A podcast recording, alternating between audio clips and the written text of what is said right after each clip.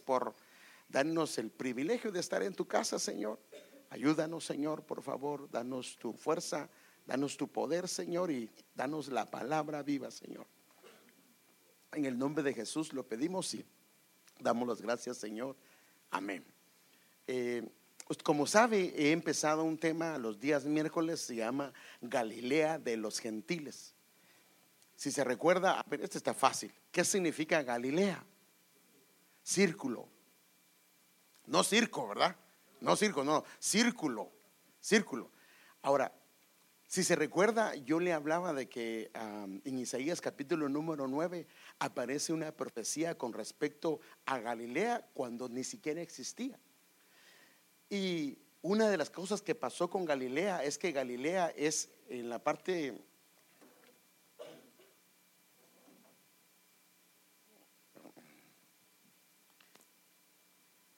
en la parte, este es el mar de Galilea y este es el mar muerto y esta es la parte, todo esta era la parte de Israel.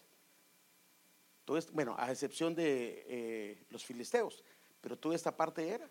Y esta parte era lo que le llaman el reino del norte el reino del norte. Y ese reino del norte entró en una condición espiritual horrible y espantosa. Es más, se, recuerda, le hablé que era como una cuadrimensión de oscuridad. Y, por ejemplo, dice en Mateo 4:12, hablando del cumplimiento, que en el lugar donde más oscuro estaba, donde más tinieblas habían, Ahí fue donde se desarrolló el ministerio del Señor Jesucristo. Mire qué tremendo, hermano. Él no vino a un lugar de lujo, él vino al lugar donde estaba lo peorcito, hermano. Y entonces dice, tierra de Zabulón y tierra de Netalí, camino del mar más allá del Jordán, Galilea de los gentiles. Dice, este pueblo, mire, mire, mire, mire el ambiente espiritual. El pueblo asentado en tinieblas vio gran luz. ¿Quién era esa luz? Jesucristo y a los asentados. Entonces el pueblo, el pueblo en sí estaba asentado en tinieblas y los asentados en región de sombra de muerte. Mira a qué nivel había llegado el ambiente espiritual. Una luz les amaneció. Y si les amaneció una luz, hoy cantábamos ese canto, tú eres la luz que brilló. Entonces el Señor ha traído esto. Ahora, lo que yo le explicaba era de que Galilea significa círculo. Que hay entonces Mire, esto lo hemos visto en el transcurso del tiempo y esto pues nos lo han de alguna manera enseñado. Hay pecados que se dan una vez, pero cuando hay pecados que son repetitivos, son como un círculo que se dieron una... Y fíjese que cuando comenzamos a poner atención, inclusive hay pecados que se dan en la misma época en las, casi en las mismas fechas. Porque como que hay una designación generacional. Ahora, hay cosas que podemos cortar como creyentes diciendo en el nombre de Jesús corto toda influencia generacional, pero hay cosas que necesitamos identificarlas porque Dios va a quitar aquello que no podemos ver, pero lo que podemos ver lo tenemos que identificar y en el nombre de Jesús echarlo fuera. Pero es donde nosotros tenemos que ver que es aquello que en alguna medida se repite, ya sea como familia, ya sea individual, y que de alguna forma nos trae y hace como un retroceso, porque adelantamos y volvemos a retroceder. Entonces, el mover del enemigo, fíjese pues, y esto es importante porque en eh, Galilea se le llama círculo, pero el mover del enemigo, según la descripción bíblica, es en círculo. Y eso es importantísimo porque es la manera como Él opera. Y por eso es que es importante, porque la idea es meter a alguien en círculo. ¿Por qué razón? Porque lo deja caminar, pero Él sabe que lo va a hacer volver al mismo lugar. Entonces entra a un círculo repetitivo que no puede avanzar de gloria en gloria, siempre vuelve a la misma condición y obvio que esto a la larga no va a tener una prosperidad espiritual. Entonces la Biblia nos deja ver, hermano amado, esto desde el inicio al fin, que una de las operaciones del enemigo es rodear para poder, la idea es dejar sin salida a alguien, porque al rodearlo lo que hace es que esto es un asedio. Y un asedio es lo que hacían antes el enemigo para poder dejar a una ciudad incomunicada y para que ellos se murieran a sí mismo. Porque, hermanos, llegó tiempos cuando las ciudades eran asediadas o sitiadas por el enemigo que se morían de hambre. Había caos. Y el enemigo lo que quiere es meternos en un sitio para que nosotros en alguna manera perezcamos. Solo que, ¿cómo cree que era la muerte esta? ¿Era rápida o era lenta? Lenta, porque la gente comenzaba a adelgazar. La gente, mire, hermano, para que la gente llegara a comerse a sus hijos, el hambre, así dice la Biblia, el hambre era extrema, extrema.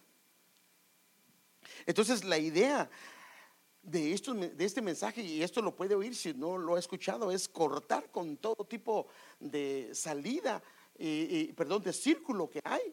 Y lo que Dios quiere es darnos esperanza, diciéndonos, no, no, no, no, no, no. Yo quiero, si hay un círculo, por ejemplo, en tu vida, que está afectando a tu familia o tu vida, y hay cosas, fíjese hermano, que solo nosotros lo sabemos.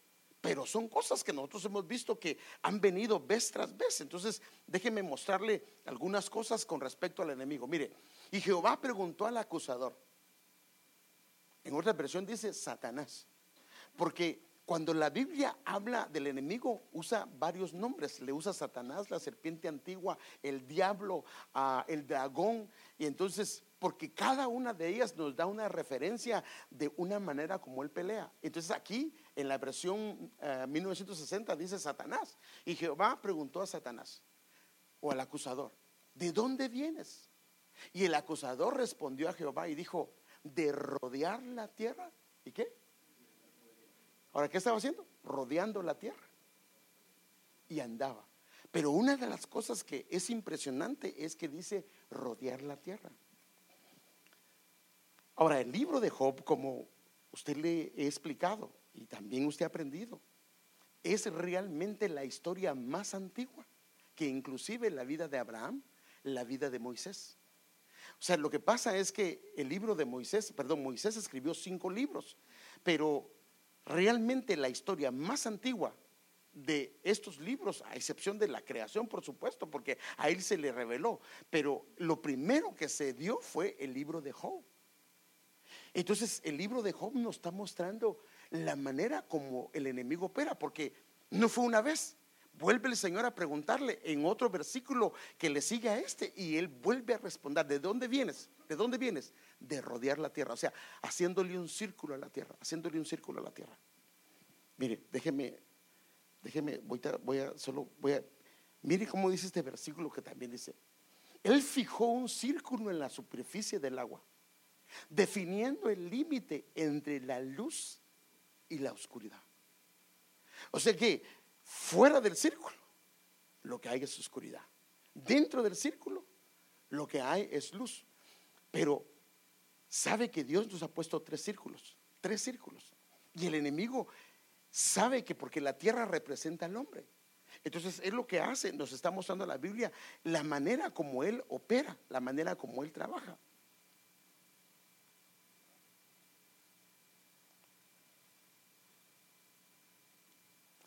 Fíjese que la palabra Satanás, que aparece aquí como acusador, aparece 27 veces en todo el Antiguo Testamento. Y la Biblia nos habla de algunos detalles de esto, mire pues, ahí lo puede ver. Estas son las veces que aparece la palabra Satanás en el Antiguo Testamento. Aparte es el Nuevo, pero ahorita no quiero tratar el Nuevo. Aparece 27 veces Aparece dos en el número, el libro de números, una en el libro de Primera Samuel, dos en el libro, eh, una en el, segundo libro de Samuel, eh, cuatro en, la, el primer libro de Reyes, una en el primer libro de Crónicas, en Job, mire cuántas veces aparece el libro Satanás, perdón, el nombre Satanás, 14 veces. Ahora, el 14 de qué nos habla? ¿Qué, qué significa 14? Testimonio. O sea que Dios está diciendo, dando testimonio de qué es lo que hace Satanás. Ahora, lo increíble es que aparece en ocho libros del Antiguo Testamento. ¿De qué nos habla el ocho? de reinicio. O sea que un círculo es un reinicio, un regresar, un regresar, regresar al mismo lugar. O sea que una de las cosas que hace el enemigo es regresar a la gente al mismo lugar. Entonces, déjenme enseñarle algunas cosas. Por ejemplo, mire lo que dice, hablando ya de Pedro. Sé sobrio si está en, continuo, en continua vela porque vuestro enemigo el diablo anda girando como león rugiente alrededor de vosotros. Ahora, está alrededor otra vez. ¿Cómo? Haciendo círculos.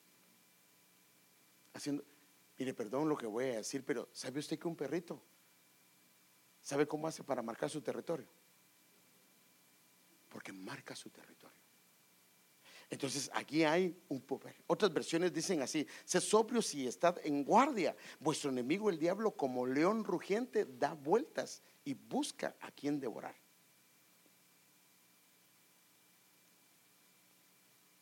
Ahora mire Apocalipsis cómo termina. O sea, estamos viendo desde el principio, eh, en el tiempo de Cristo y al final.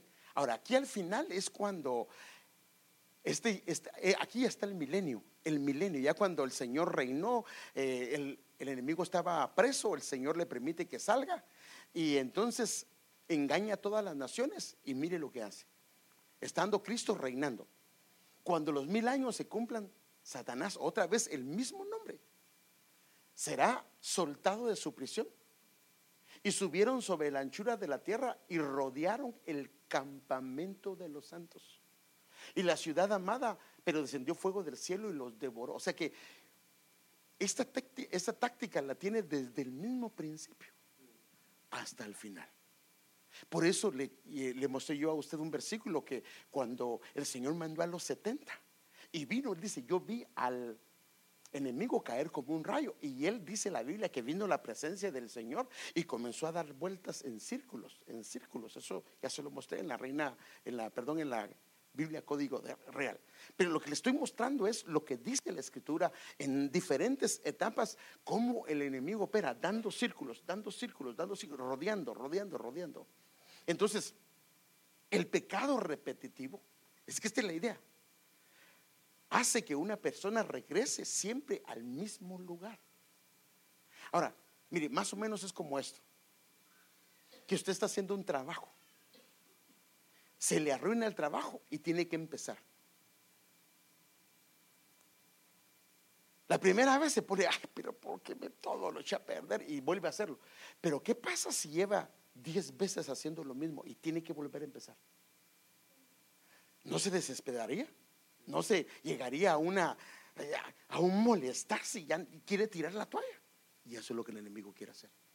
Entonces, esto es lo que pasa. Entonces el problema es que todo lo que hemos avanzado lo retrocedemos. Entonces déjeme darle un ejemplo. Vamos caminando, caemos en algún pecado, alguna debilidad, alguna flaqueza, algún problema, o sea, porque aquí hay muchas cosas, por eso tenemos que verlas, hermano amado, y analizarlas. Porque es que siempre regresamos al mismo punto. Entonces, el enemigo lo que hace es regresar al mismo punto. Y eso se vuelve repetitivo, repetitivo, repetitivo. Entonces, necesitamos preguntarnos, Señor, ¿hay algo que me regresa? Estoy avanzando. Mire, consagrarse cuesta, ¿sí o no, hermanos? Cuesta, hermano. Echar a perder la consagración no le toma tiempo. En un momento. Puede echar a perder uno todo. Entonces, esto es lo que yo quiero que analicemos el día de hoy, hermano. Mire, y esto, ahora, hoy primero le mostré el trabajo del enemigo. Ahora, mire lo que pasó con el pueblo del Señor. Estando el Israel en el desierto, los expertos en esto dicen que ellos para llegar desde Egipto hasta Canaán, con niños y con animales, no más de dos meses para llegar. Pero cuando se metieron al desierto, ellos comenzaron un sistema de repetitivo de tentar diez veces al Señor. Diez veces me han tentado. O sea, es un número que es, habla de un orden. Ellos rompieron un orden divino. Y entonces, mire lo que pasa. Después volvimos, dice, y partimos hacia el desierto. O sea, ahora, este capítulo, cuando usted ve el contexto, está los versículos, el capítulo número uno, versículo en adelante, está narrando cuando ellos enviaron a los espías. A los, a los 12, regresaron los 12, 10 dieron, fíjese, 10 otra vez dieron un mal informe y dos dieron un buen informe. ¿Quiénes fueron los dos que dieron un buen informe? Josué y Caleb. Y entonces, cuando ellos desanimaron al pueblo y el pueblo se desanimó, el Señor se enojó, se molestó y dijo, porque ellos dijeron, es que Dios, mire, ellos, y fíjese que hoy hablaba el Señor de la queja y la murmuración. Porque el problema de ellos es que dice que el Señor se cansó de la queja de ellos y de la murmuración. Y entonces, porque ellos dijeron, para esto nos trajo Dios, para que muramos en el desierto, para que nosotros y nuestros hijos. Y entonces, ¿sabe qué pasó? Dijo Dios, ok, eso es lo que piensa. Les aguantó todas las veces. Así se va a dar. Sus hijos van a entrar, los que ustedes dicen que van a quedar postrados acá, y ustedes se van a quedar postrados. Y entonces, cuando les dieron ese mensaje, dijeron, ahora sí subamos al monte. ya no. En ese contexto está esto. Entonces dice, después nos volvimos y partimos hacia el desierto porque ya no pudieron seguir. Partimos hacia el desierto por el camino del Mar Rojo, regresaron, como el Señor me había mandado, y por muchos días dimos vuelta a un solo monte. Mire, pues le comenzaron a dar vuelta, vuelta, vuelta. Ahora, mire, mire lo que, mire, mire cómo lo dice el versículo 2. Y el Señor me habló diciendo, algunos creen que fueron 38 años los que dieron vuelta en ese monte. El, el, versículo 1 es el que acabamos de leer. El versículo 2 dice, y el Señor me habló diciendo, bastantes vueltas habéis dado ya alrededor de este monte, volveos ahora hacia el norte. Ahora sí, encamínate hacia la tierra. Pero ¿cuántas vueltas habían dado? O sea que habían caído en un círculo. Y este monte es el monte de Seir. Este monte es el monte donde se ubicó el hermano de Jacob. Y el hermano de Jacob, su descendencia, uno de los problemas que tuvo fue que no pudo perdonar a su hermano. Y quería matarlo. Y esa amargura no lo dejó. Y esa amargura lo llevó a rodear el monte por 38 años. Porque eso es lo que significa, el nombre de Seir significa velludo, porque Edom o Esaú era velludo. O sea que la amargura es una de las cosas que puede llevar a meter a alguien en un ciclo y lo deja dando vueltas. Comienza a avanzar y otra vez regresa al mismo punto. Comienza a regresar al mismo punto. Y se lo estoy mostrando con la Biblia. Eso lo dice Dios. Hasta que Dios dio la orden, bastantes vueltas habéis dado ya alrededor de este monte. Volveos hacia el norte. Ahora viene ellos y entran a la tierra de Canaán. Y entonces al entrar a la, a la tierra de Canaán, entonces, mire lo que pasa. Pero cuando tenían descanso, volvían a hacer, o sea, otra, otro círculo repetitivo, otro círculo repetitivo, volvían a hacer lo malo delante de ti, por eso tú los abandonabas en, en manos de sus enemigos para que los dominaran. Y cuando clamaban de nuevo a ti, tú oías desde el cielo y muchas veces los rescataste, o sea que volvían, otra vez, volvían a lo mismo, de lo que habían dejado, volvían a hacerlo. Y cuando ahora pasa después de esto y ve el libro de jueces y ellos caían otra vez en un círculo repetitivo. Ahora, esto fue lo que los inhabilitó para conquistar completamente la tierra. O sea que cuando hay un círculo repetitivo y se cae siempre en lo mismo, en una actitud, en un desánimo y lo mismo, lo mismo, hermanos, aquí hay que ver dónde está el asunto. Algo permitió que ese círculo se activara. Y hay que romperlo en el nombre de Jesús. Pero si no lo detectamos, ¿cómo? Pero usted y yo si sabemos si algunas cosas son repetitivas, ¿sí o no? ¿Sí o no, hermano? Sí podemos ver algo que le pasó a mi papá, a mi abuelo también, pero ¿por qué a mí? Otra vez. Entonces, el Señor te está mostrando cuál es el problema y tienes que romperlo. Ahora fíjese pues. El Señor siempre está presto para oírnos. ¿Sí o no, hermanos? Pero aquí está el asunto. Miren, viene Dios cada cierto tiempo, aún en medio de un círculo. Él viene y nos pregunta qué está pasando. El problema de nosotros es que a veces no somos honestos con el Señor. Mire, cuando viene el Señor y le pregunta a Adán, ¿qué fue lo que pasó? ¿Por qué quería regañarlo? Bueno, tal vez sí. Pero la idea de Dios de preguntarle qué pasó es porque Él te quiere ayudar. Y Él viene y le pregunta qué es lo que pasó. Y en vez de reconocer su pecado, ¿sabe qué hace? Comienza a echarle la culpa. No a la mujer, al primero que le echó la culpa fue él mismo. Porque le dice, esa mujer que me diste es la que me hizo pecar. O sea, en otras palabras, es tu culpa. Si no me la hubieras dado, yo jamás hubiera pecado. Perdóneme, eso es lo que él está diciendo. Entonces, cuando Dios nos pregunta mm, cómo está nuestra vida a través de la palabra, a través de la profecía, a través de la enseñanza, lo que te está diciendo es, ¿cuál es tu problema? Pero no que le eches la culpa que tu amargura sea debido, es que lo que pasa que mi marido, lo que pasa que mi no hermano.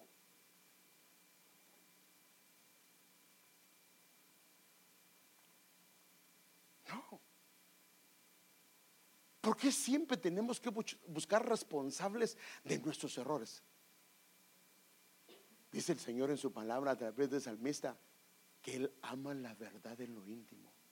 Lo hermoso no es cuando, porque hermano, aunque alguien te provocó o aunque alguien te... Pero somos responsables o no somos responsables.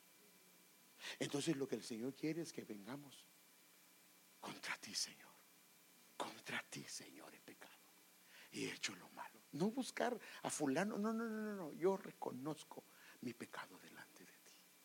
Entonces fíjese, él le preguntó, ahora viene Dios y le pregunta también a Caín. ¿Era para condenarlo? No. Le pregunta, ¿dónde está tu hermano? ¿Sabía Dios dónde estaba? Sí, porque lo quería restaurar. Pero ¿sabe qué hizo él cuando le preguntó? ¿Acaso yo soy guardián de mi hermano? Perdóneme hermano, pero si usted ve esa expresión, es abusiva. Abusiva. Y Dios tan paciente va. Entonces, cuando Dios pregunta, está tratando de decir qué es el problema que hay. Viene Dios también. Ahora, lo que estoy tratando de llevarlo es que cuando hay algo repetitivo, Dios viene y nos pregunta a través de muchas maneras. Viene Jacob. ¿Cuál era su problema de Jacob? ¿Cuál era el problema de Jacob? ¿A quién se engañó? Pero ¿con quién empezó primero? Con su hermano. Y después, con su papá. Y después, ¿ah? a su suegro. O sea, engañó a tres. Pero y eso son lo que muestra la Biblia. ¿A quién más no timó? Mire, un día me dijo a mí un bandido, porque hay gente que saca la Biblia y quería transear a la gente del mundo. Dice, no, es que la Biblia dice que despojemos a los egipcios. Hermano, mire que este que barbido. O sea que, que, que, era aceptable que él le robara a los a la gente que no conoce al Señor. Perdón, me está usando mal la Biblia. La Biblia dice que despojemos a los egipcios. No, no, no es eso lo que dice. Entonces viene Dios y le pregunta a Jacob, mire, Usted sabe la historia. En Génesis 32, eh, 26 al 28 dice, entonces el hombre dijo, suéltame el ángel, suéltame porque raya el alba. Pero Jacob respondió, no te soltaré si no me bendices. Y él le dijo, ¿cómo te llamas? Fíjese, pues, otra vez el Señor le dijo, ¿cómo te llamas? O sea, lo que le está diciendo es, ¿cuál es tu problema? Y él le dice, me llamo Jacob. Le está diciendo, soy un engañador. Ahora, esto es lo que Dios quiere que nosotros hagamos.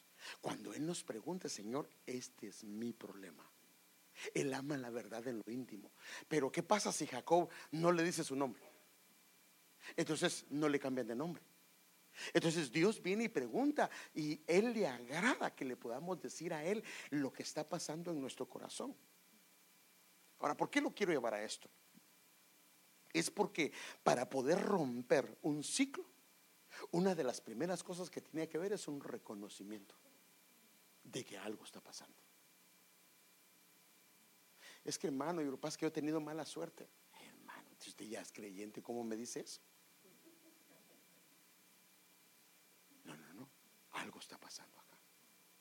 Entonces, cuando hay un reconocimiento de lo que está pasando, debe de haber una confesión. Entonces, yo quiero llevarlo a esto, hermano. Mire, Salmo 32, del 3 al 5, en la versión de la, la palabra. Mientras callaba, este es el asunto. ¿Qué pasa cuando el pecado se esconde? Cuando el pecado se trata de cubrir. David nos dice que es lo que pasaba. Y este hombre era un hombre grandote de Dios. Sí. Mientras callaba, envejecían mis huesos. En otras palabras, la vitalidad, la fuerza, la energía que él tenía, porque era un hombre de guerra, la comenzó a perder. Envejecían mis huesos de tanto gemir todo el día y no recibía respuesta. Pues noche y día, sea, eh, noche y día me, me abrumaba tu mano, se extinguía mi vigor entre intensos calores. Pero aquí es donde lo quiero llevar. Pero yo reconocí mi pecado, lo puedo observar, sé cuál es. No lo justifico porque alguna gente su pecado, ¿qué hace? Bueno, hermano, lo, que pasa es que, mire, un día una persona, yo se lo conté una vez, pero ahorita lo estaba recordando y me preguntó a mí. Y era una persona que tenía una posesión. Yo no era en ese entonces pastor. ¿Qué piensa del pasaje? Me dijo.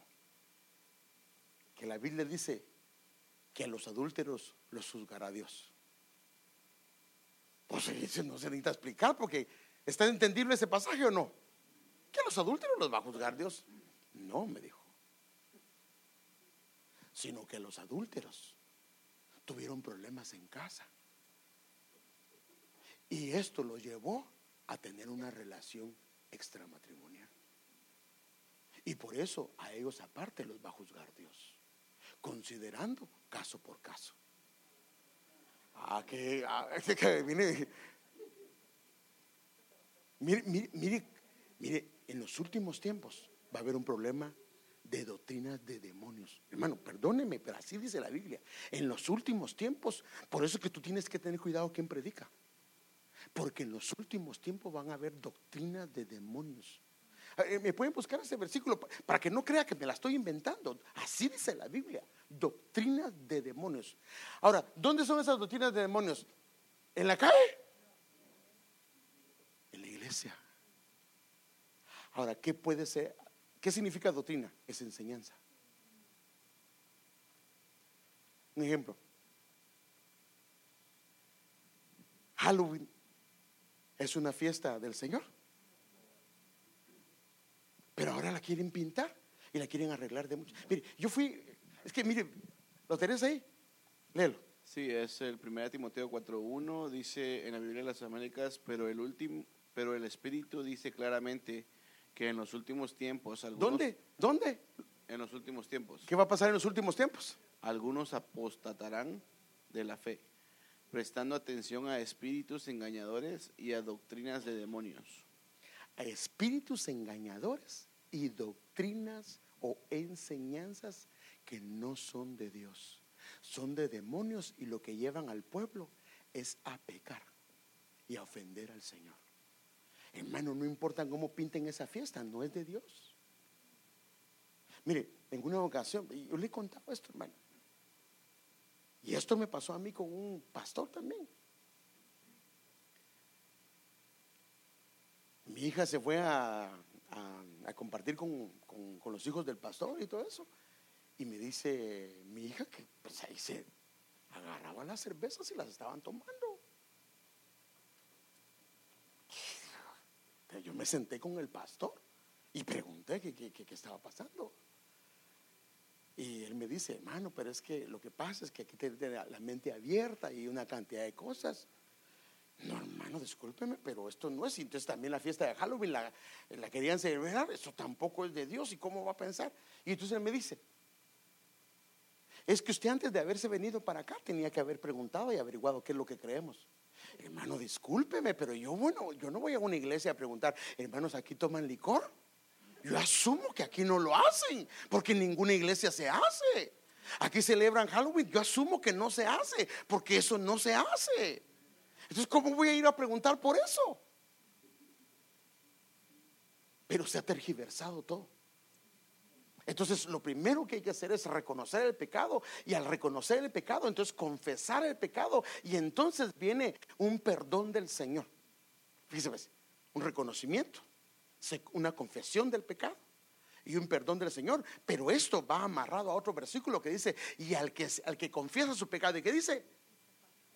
Y continúa en el pecado y se aparta. Alcanza misericordia. Ahora, ¿qué pasa si confiesa su pecado y lo sigue practicando, ¿alcanzará misericordia? No sé. Ahora yo quiero llevarlo a algo. Y esto es importante, hermano. Yo necesito enseñarle esto porque hay un proceso de limpieza de parte de Dios. Que tenemos que entenderlo, hermano. Y si nosotros en alguna medida somos expuestos a un pecado, tenemos que saber que hay una manera de Dios de limpiarlo. Mire, la Biblia dice esto, mire, déjeme enseñárselo. Antes de esto, como le he explicado, el tabernáculo o el templo estaba en tres. Estaba el, el atrio, el lugar santo y el lugar santísimo. Aquí lo puede ver. Lugar del atrio, era todo esto. Lugar santo, que era la parte, la segunda parte, después de entrar acá. Y el lugar santísimo era donde estaba la presencia del Señor. Lo hemos visto. Esto representa también el cuerpo, representa el lugar santísimo donde está el espíritu. El lugar santo es el alma y el lugar del atrio es el cuerpo. Por ejemplo, los demonios o espíritus inmundos pueden morar en el cuerpo, en el atrio, o pueden morar en el alma. En el espíritu no, porque ahí está sellado con el Espíritu Santo.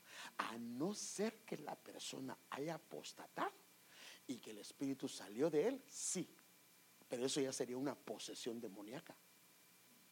Entonces, una persona tiene su cuerpo, tiene su alma. fíjese pues, lo que estoy tratando de llevarlo es esto.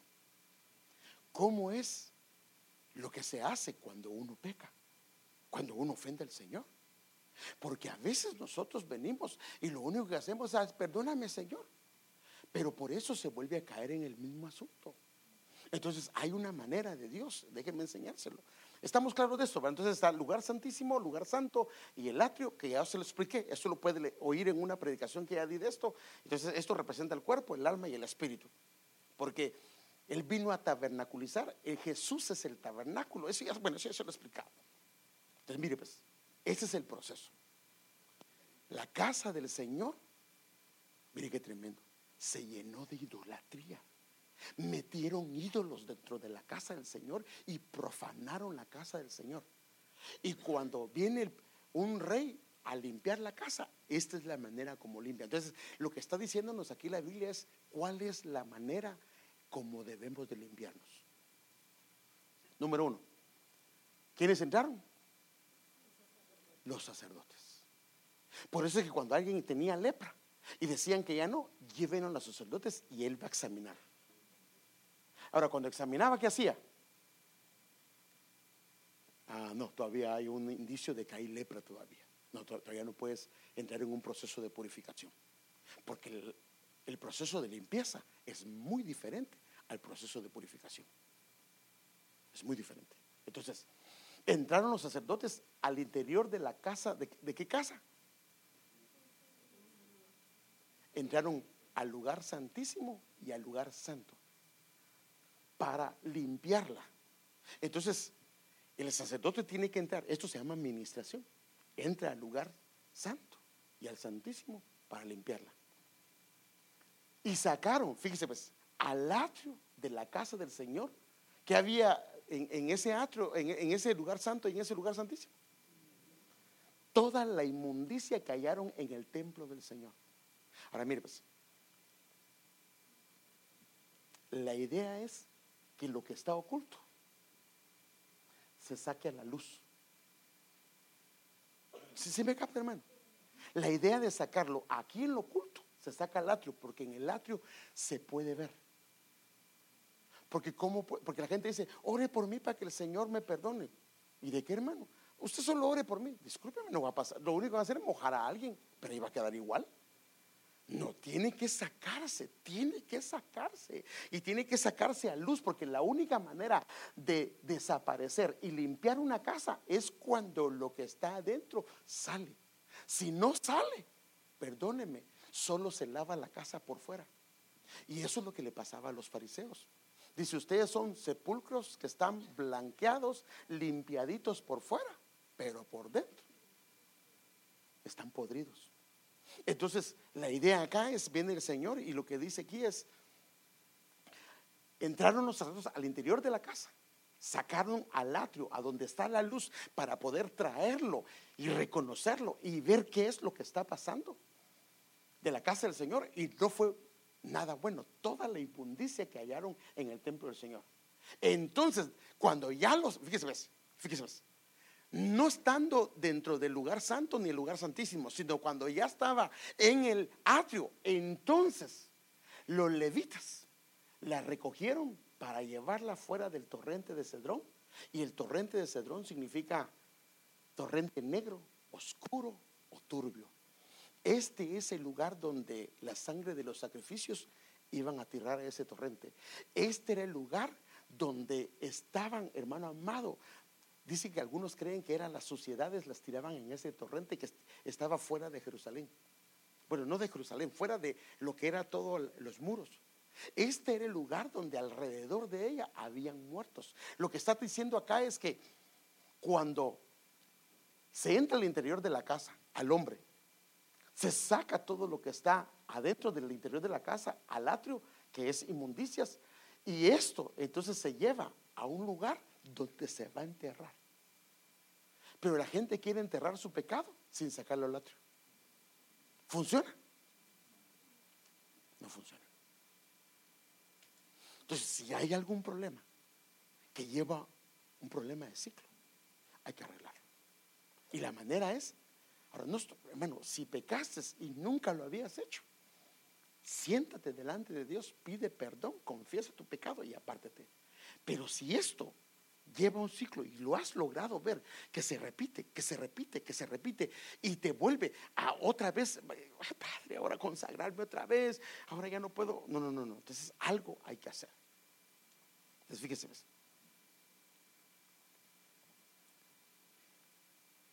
Este es el proceso de limpieza. Por favor, mire, este es el proceso. Yo quiero que vea esto. Este es el proceso de limpieza. Pero ahora empieza un proceso de purificación. Y aquí es el problema.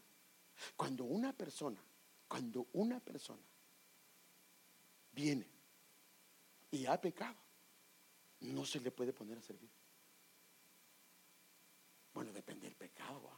Es que le hablé mal a mi mujer, pues eso es un pecado que se puede arreglar. Pero hay pecados que necesitan un tiempo de purificación. Eso, por ejemplo, en este caso, este es el, es el, es el proceso de limpieza. Ahora, el proceso de purificación está en el versículo 17. Comenzaron la santificación. O sea que sacaron toda la inmundicia del, del lugar santo, del lugar santísimo, lo llevaron al atrio, del atrio los levitas lo llevaron al torrente Cedrón y lo hundieron. Ahora empiezan con la casa, con un proceso de santificación. La LP dice un proceso de purificación. Por ejemplo, la Biblia dice que la vestidura de la novia está limpia. ¿Y qué más dice? No, no, pero está limpia. Aquí me puede leer cuál es la, vestidura de la novia. Limpia y emblanquecida. ¿Para qué está limpia y emblanquecida? Porque, escuche bien. Mire, Si este recipiente, recipiente, recipiente tuvo algunas cosas, haga de cuenta que le echaron, perdón la palabra, perdón, pipí. Y siempre tuvo pipí. Viene alguien, agarra agua, jabón y lo limpia. Como estuvo mucho tiempo el pipí ahí, aunque esté limpio, se le siente el olor a pipí. ¿Sí o no, hermano? ¿Ah? Dale. Apocalipsis 19:8 dice, y ella se le fue concedida vestirse de lino fino, resplandeciente y limpio, para, porque las acciones justas de los santos son limpias. Resplandeciente y limpio. Otro dice limpio y resplandeciente. Pero lo que le quiero decir yo es de que hay un proceso. Un ejemplo. Haga de cuenta que a un pantalón le cayó una mancha. Se pasó, se metió a la lavadora, se limpió con jabón y todo, pero la mancha ahí está. ¿Está limpio el pantalón? Sí, pero aún permanece la mancha. Entonces la purificación lo que hace es limpiar la mancha. Porque si no el don, si es un don de profecía, puede venir una profecía contaminada, aunque ya esté limpio el vaso. Entonces un vaso necesita purificarse, santificarse. Ese es el problema cuando viene una persona y de primas a primera se le sube al púlpito. No, no, no está bien. Primero tiene que limpiarse, después tiene que purificarse. Ahora, ¿qué pasa si cayó en pecado? Necesita volverse a limpiar y a purificar. Esto lo aprendí yo en una ocasión. Un hermano que el Señor lo restauró, yo supe de eso de una profecía. Y vino el pastor y manda a pararlo. No, perdón, no lo paró ahí, dejó que diera la profecía. Pero después se le acercaron un pastor y le dijo, no quiero que profetices por un tiempo. ¿Por qué? Porque había sido limpiado, pero necesitaba purificarse. Porque cuando no está purificado, la profecía puede mezclarse.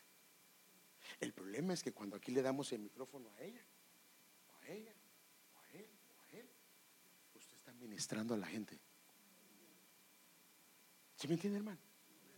Porque cuando usted está viendo la profecía, ¿qué hace? Se cae, cierra sus ojos y está recibiendo o no está recibiendo. Padre, háblame. ¿Sí o no? Háblame. Y si el vaso, entonces van a haber veces que puede ser que yo me acerque con alguien y le diga,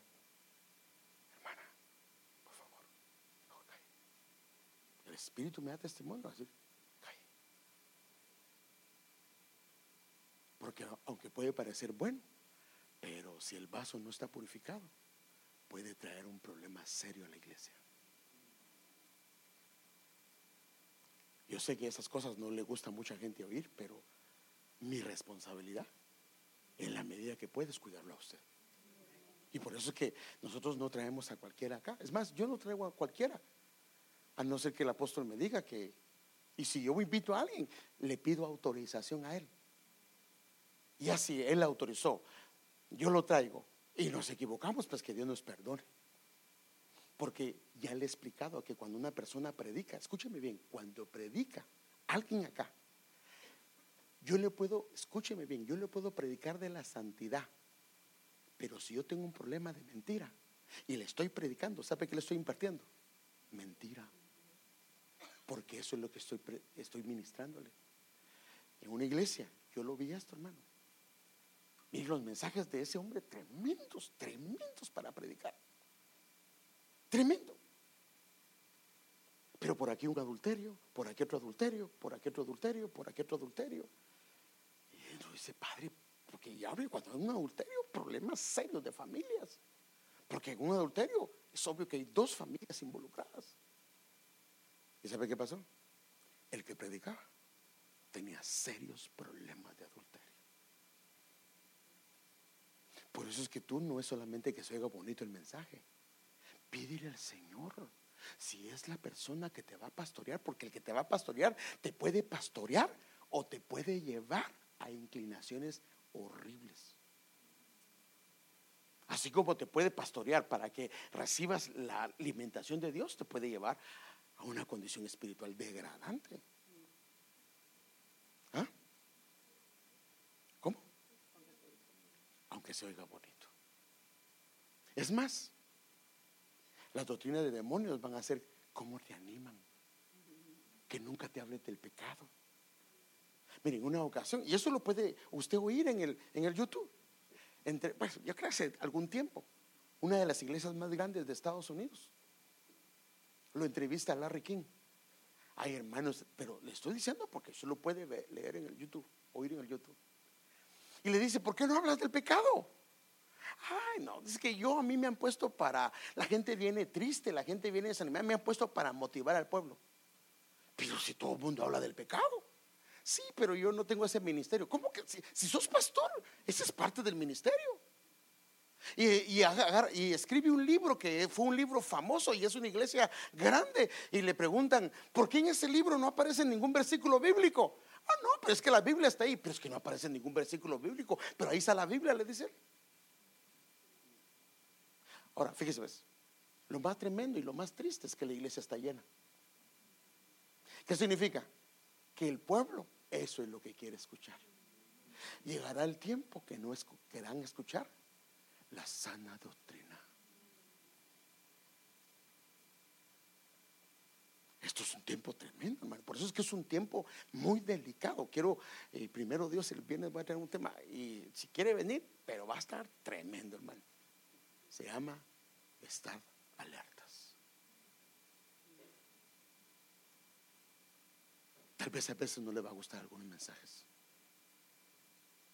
Tal vez se va a inquietar, tal vez, ay, pero créeme, yo tengo una responsabilidad, presentarlo a usted con la ayuda del Señor, vestirlo para que se case. Algo otros, amén. De un pausa al Señor.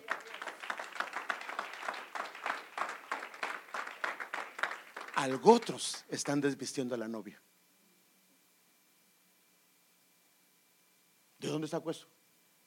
¿Qué le dicen a la iglesia de la Odisea? ¿Qué, ¿Qué, le dicen? ¿Qué le dicen a la iglesia de la Odisea? A ¿Me pueden leer el mensaje de la iglesia de la Odisea? Miren lo que le dicen a la iglesia de la Odisea. La iglesia de la Odisea es la iglesia del último tiempo. Y dice que la iglesia de la Odisea se mira como rica. Así se mira. Que tiene visión. Y mire la expresión de lo que dice el Señor. No, no, no, no. A ti lo que te han hecho es esto. ¿Lo tienen ahí? Ahí, lo, tienen en manuales. Lea los manuales. Ah, es Apocalipsis 3:14, ¿le el pasaje entero? Sí. Dice, y escribe al ángel de la iglesia en la Odisea. En la última iglesia. He aquí el amén, el testigo fiel y verdadero, el principio de la creación de Dios, dice esto. Yo conozco tus obras, que ni eres frío ni caliente. Ojalá fueses frío o caliente, pero por cuanto eres tibio y no frío ni caliente, te vomitaré de mi boca. Un momentito, un momentito. Eso nos lo explicó el hermano Alex en una enseñanza y el apóstol también. Dice que el Señor al tibio se lo come. Fíjese pues, pero lo saca de adentro porque no lo puede tolerar. Se lo comió, pero no lo puede tolerar y lo tiene que sacar. Por eso te, te vomitaré de mi boca. Sigue leyendo, hermano. Porque tú dices, yo soy rico y me he enriquecido y de ninguna cosa tengo necesidad. estoy rico, me he enriquecido. ¿Y qué no tiene? Ninguna necesidad. Y no sabes que tú eres un desventurado, miserable, pobre, ciego y desnudo. ¿Qué dice? ¿Cómo, cómo está la iglesia? ¿Cómo está la iglesia? ¿Vestida? Desnuda. Le han despojado de su manto ¿Qué fue lo que hicieron con el Señor? Lo despojaron de su manto y vendieron sus vestidos. Por eso son doctrinas de demonios. gente que está preparando para que la gente se quede en esta tierra. No, no, no, no. Nuestro trabajo ni tampoco es para que se enamore del pastor, ni que bonito fuera. No, usted es para que se enamore del Señor, hermano. Si usted comienza a idolatrar a un pastor, está problemas serios. Porque no es para que se enamore. Dios guarde que querramos. Dios no comparte su gloria con nadie. Él no quiere que te enamores. Hay que, mire, mire, ahora, ¿cómo se va uno cuenta cómo está la iglesia? Cuando el pastor no viene y predica a alguien más y la gente no viene, hay un serio problema. Tienes problemas. Ay, hoy sí, hoy sí pasé, hoy sí, sí, el trailer completo, hermano, porque cuando nosotros nos vamos, yo pido reportes. Y un miércoles que me fui, hermano, la iglesia estaba casi vacía. Ay, es como no va a estar el pastor. Pides a quién adoras, a quién sigues, por quién vienes, por verme a mí. No, hermano, si yo soy otro hombre que tiene pies de barros, aquí venimos a adorar y bendecir el nombre del Señor, hermano. Si no viene el pastor, al contrario, ven tú, hermano, porque ahí muestras que a quien adoras, a quien sigues, es al rey. A él es el que debemos de adorar. Entonces debe de haber un proceso de purificación. Y fíjese pues, y otra vez al octavo día significa que debe de haber un reinicio de purificación, de purificación, para que el vaso esté listo y pueda servir nuevamente. Pero ahora no importa, la gente con tal que tenga talento y que tenga habilidad, con eso es suficiente. No, no, no, perdóneme. Mientras el Señor me ayude, aunque una persona tenga talento y habilidad, pero si el Señor no nos da testimonio, no.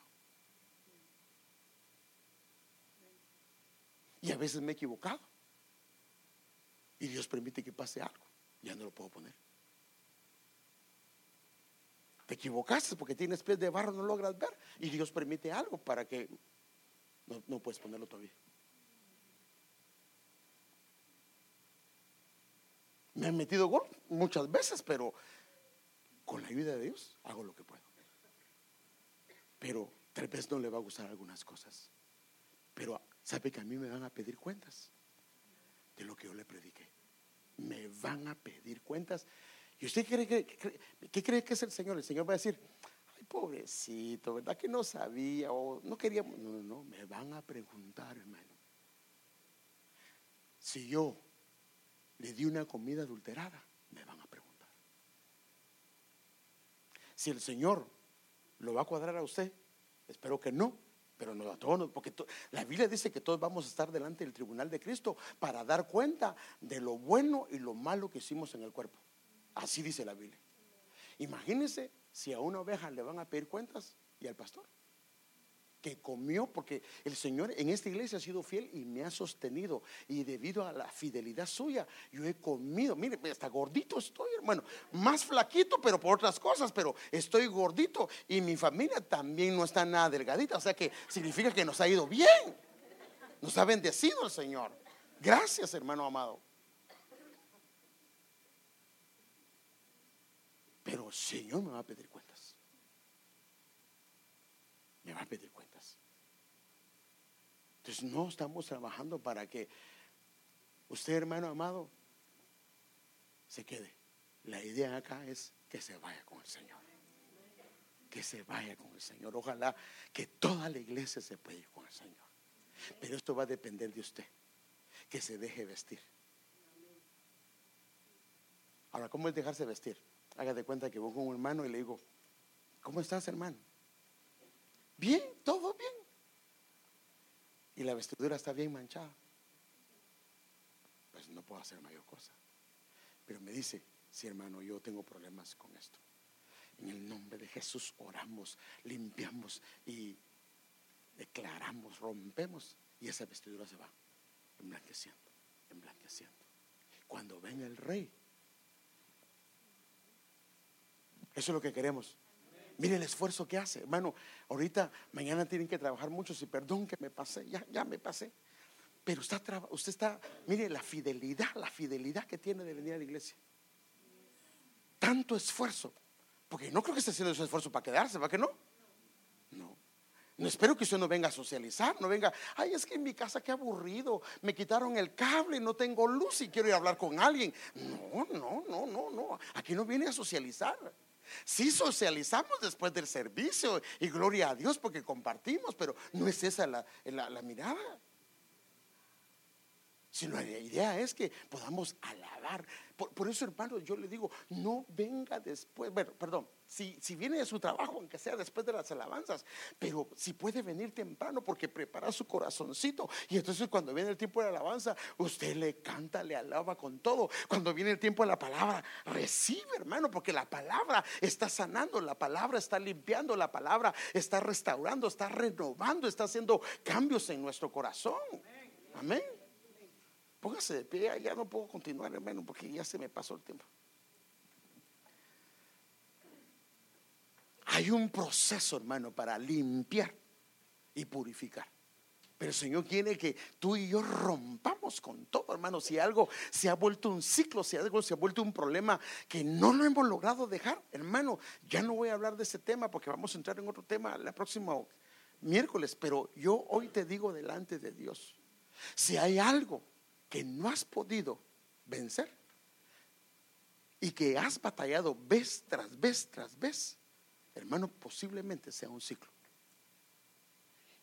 Y el Señor en su misericordia vino al lugar donde estaba un ciclo y trajo luz y, y resplandeció, porque la idea del Señor es librarnos, porque quiere que continuemos, que nada nos haga retroceder, nada nos haga retroceder. Amén. Padre, gracias, gracias por tu palabra, gracias por permitirnos estar en tu presencia. Señor, por favor, perdona nuestros pecados, perdona nuestras faltas, perdona nuestras iniquidades, Señor. Y si hay alguna cosa que esté afectando nuestro corazón, algún ciclo que esté afectando a tu pueblo, yo en el nombre de Jesús, en el nombre de Jesús pido que sea roto todo ciclo, Señor. Todo ciclo, Señor amado, que ha estado afectando nuestra caminata y regresa nuevamente a un punto donde tenemos que empezar de nuevo. Señor, en el nombre de Jesús, pedimos que se rompa todo ciclo, que podamos reconocerlo, que podamos confesarlo, que podamos traerlo al atrio, Señor, y tirarlo, Señor amado, al torrente de Cedrón, Señor, para que nunca más tengamos este problema. Señor, por favor, en el nombre de Jesús, pedimos que tu pueblo, Señor, pueda reconocerlo, Señor Señor, y entenderlo, Señor. Y si hay algún problema familiar, Señor, poder orar con respecto a esto, Señor. En el nombre de Jesús lo pedimos, Señor. Lleva a tu pueblo con paz.